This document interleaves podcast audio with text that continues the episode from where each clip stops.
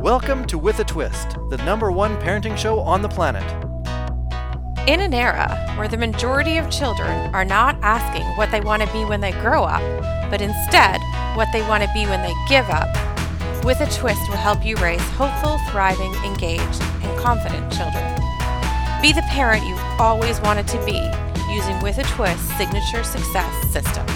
With a Twist is the only parenting podcast that will enable the everyday parent have peace of mind while navigating the school system and life. Give your child the opportunity to thrive instead of just barely survive. And now, the founder of With a Twist, Amber Scotchburn.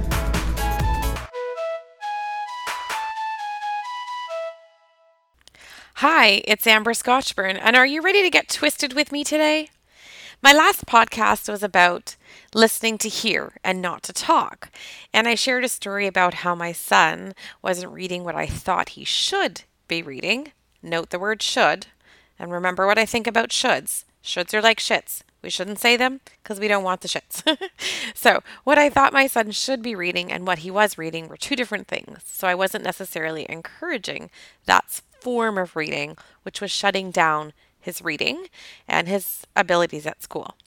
So once I realized that I needed to listen to hear him and not to just talk over him and shove my opinion down his throat, it was a totally different experience.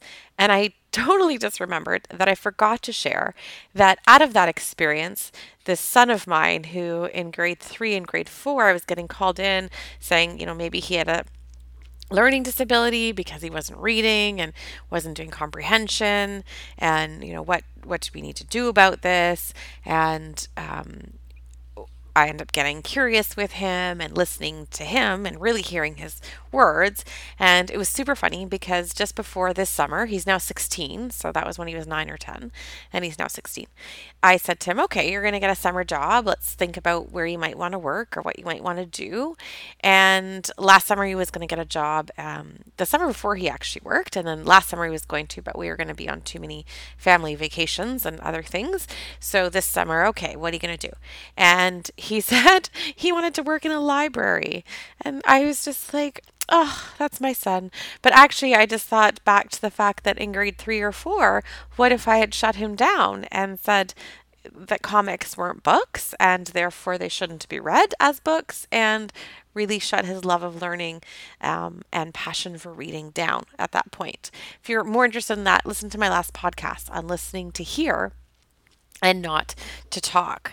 But this one I wanted to do about getting curious. So I do say that quite often in my podcasts. Get curious with your kids. And I've had a couple people say, well, what does get curious actually mean? Get curious means pretty much exactly what it sounds like. Ask as many questions as you need to to understand. And if your kids are like, oh, you're asking way too many questions, actually just say to them, I'm getting curious because I want to understand. And the only way I can understand something that you're going through is by talking to you about it. And if I don't ask you questions to help create what's going on for you and understand it, then I make my own story up. And once I make my own story up, things just can go downhill from there.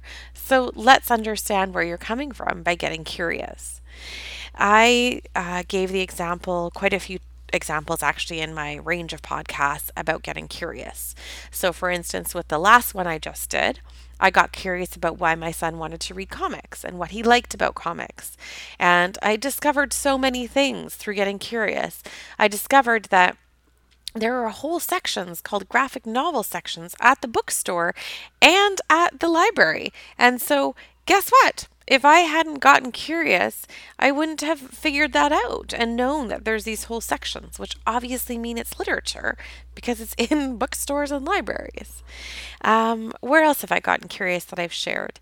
Oh, my same son, when he went to his friend's house and he was offered dinner and he suggested that he had allergies, so he couldn't eat that particular dinner. And so the mom made him a completely different dinner. So instead, again, of being punitive, I got curious. On our walk home that day, we talked a lot about, you know, why would you tell that story? And why did you feel the need to lie? And what was going on? And I do have a podcast on that actually I believe it's entitled It's Okay to Lie, something along those lines. Look for that. And I really firmly believe that lying is a, pr- a way of problem solving.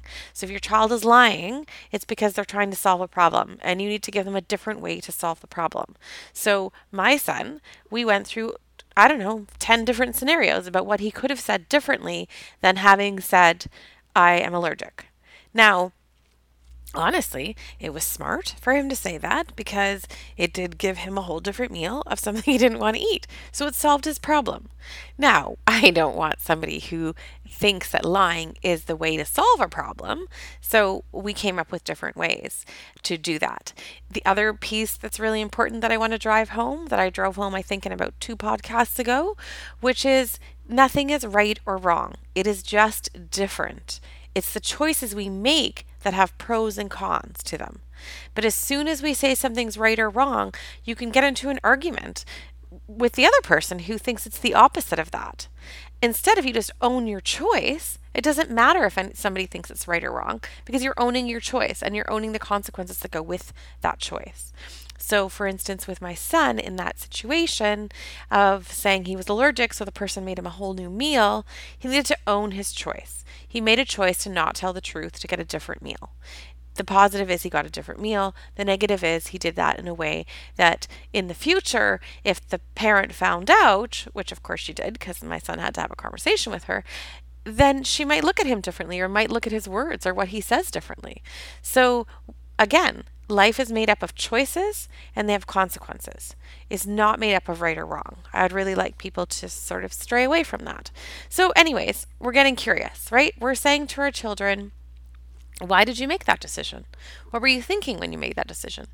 What were you thinking just before you made that decision? What were you thinking just after you made that decision? How about 24 hours after? How about 48 hours after? How about six months later? I mean, you know, decisions are just decisions. And unless we create a whole story around them, then really a decision is just a decision. And so before you paint your kids into corners or into pictures of what you're thinking they are because of something that they've done, again, think of it as it's just a decision. This may have been a decision with a lot of negative consequences, and therefore we wouldn't want our child to do that again. So then you just have to think, well, how would I have them do that differently in the future? And I'm going to suggest to you that you ask them questions. Find out what makes them tick. Be empathetic to where they are in their lives. Let's go over what the difference between empathy and sympathy is. Another great thing I learned in my social work course in, or my social work degree. Four years of learning about people. It was a really good degree for me. And so, what I learned is that empathy is that you can put yourself in the person's shoes and you can figure out where they're coming from, see what perspective they're looking through. Sympathy is where you are not putting yourself in their shoes, but you're just more feeling sorry for them.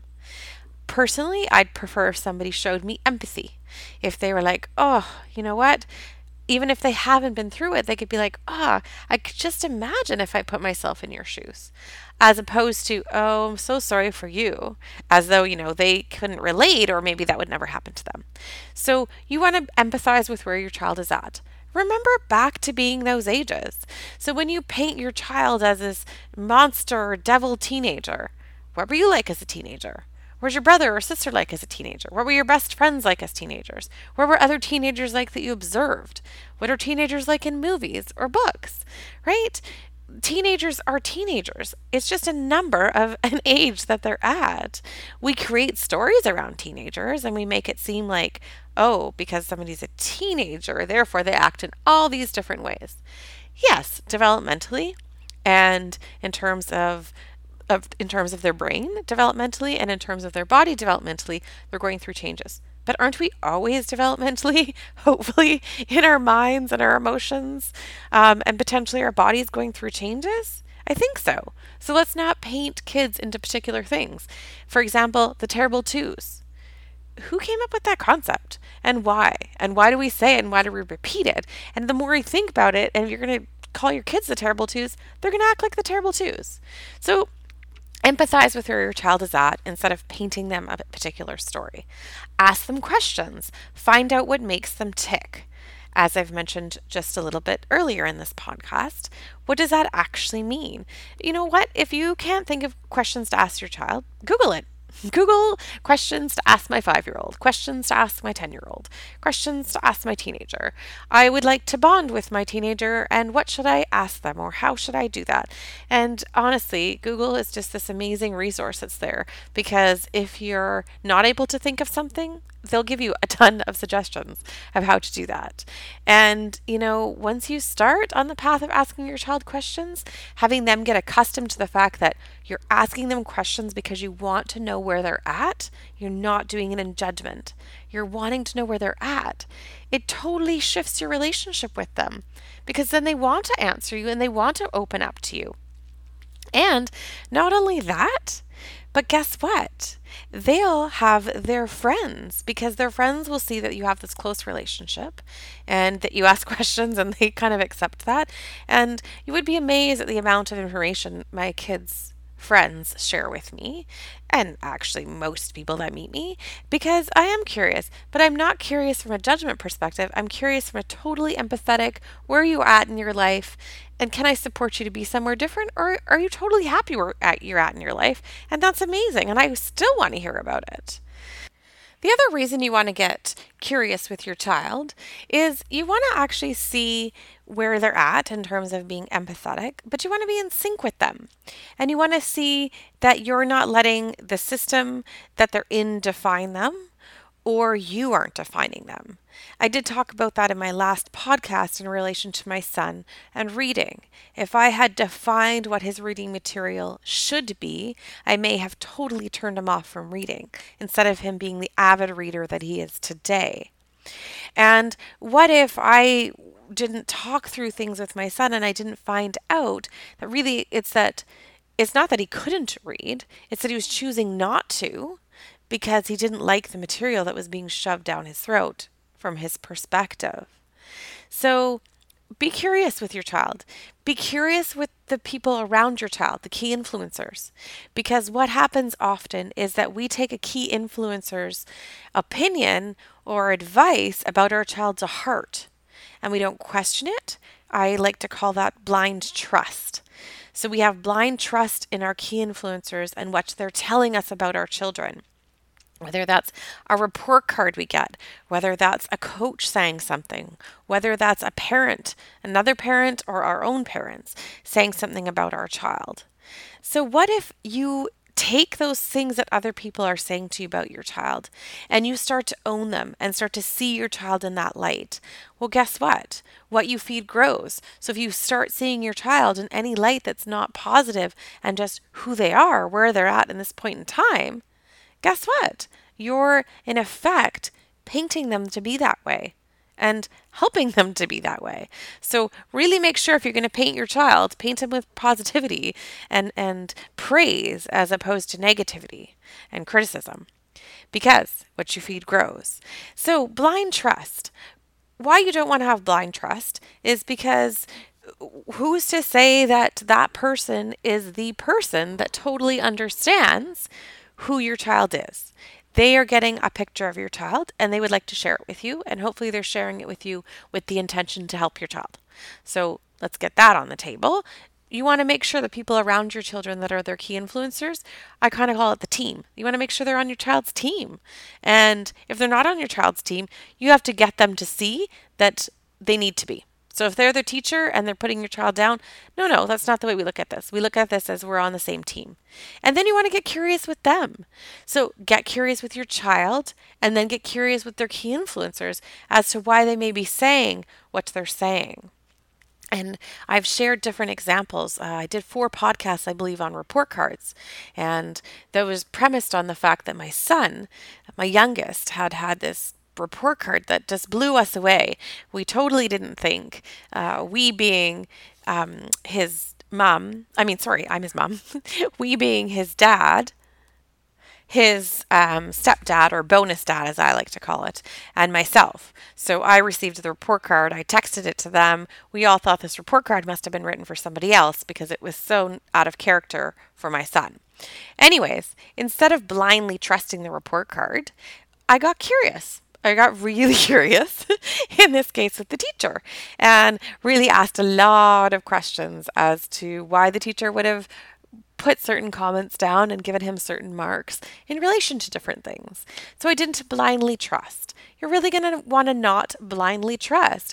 And, you know, these are two significant examples that I've given in different podcasts. One was my oldest son who's now 16, but when he was in grade three or four, I was called in and told that he most likely had a learning disability. My son, same grade actually, funny enough, grade four, first report card, first letter grades. I was also told that he wasn't reading at grade level and that his math was subpar. I must tell you that I was blown away, and it is in my four report card podcast. I've talked about it and how to read a report card and then how to talk to a teacher is in a different set of podcasts just after that. Because I really encourage you to get curious and not blindly trust. If I had blindly trust in those situations, I'm not sure where my children might be. Simply because when you blindly trust and you start painting your picture of your kid in that light, that's what you're feeding in them. So again, what you feed in somebody grows. And if you're feeding in them that, oh, my child has a learning disability, and that not that there's anything wrong with having a learning disability, but if you're feeding that in there and it isn't there, then it's almost like you're creating that for them. I say that often too with parents with a child who maybe has anxiety. So, again, instead of going, oh, well, my child has anxiety and therefore they can't do X, Y, and Z, and we shouldn't make them do X, Y, and Z, I invite families to say, or parents to say, okay, they're having anxiety like behaviors or exhibiting anxiety like behaviors. We don't define them as having anxiety. We define them as having anxiety like behaviors. And you get curious about what these anxiety like behaviors are. And by getting curious about what these behaviors are with them, you can help them resolve it. And again, the, the questions are, you know, when does this come on? What happens just before it comes on? What happens just after? If you've went to the just after part and you've gotten through it. What can you do differently next time so that maybe the feelings don't come in the first place? And that's what getting curious means. It means not painting your kid as a picture of something that you don't really want them to be or isn't going to serve them in life. So, hoping hoping that you found this podcast as enjoyable as I find him find them. Sorry, I don't know what's wrong with my talking. Hoping you're finding this podcast as enjoyable as I find doing them. I really invite you to get curious with your kids. I really invite you to get curious with their key influencers and get curious with yourself around your judgment around your kids. And I want to thank you. Thank you so much for listening. Good morning, good afternoon, and good evening, wherever you are around the world. Great to have you with me today at With a Twist. Please don't forget to give me a five star rating on iTunes. That would be much appreciated, as well as follow me on Facebook at Amber Scotchburn. Thanks so much.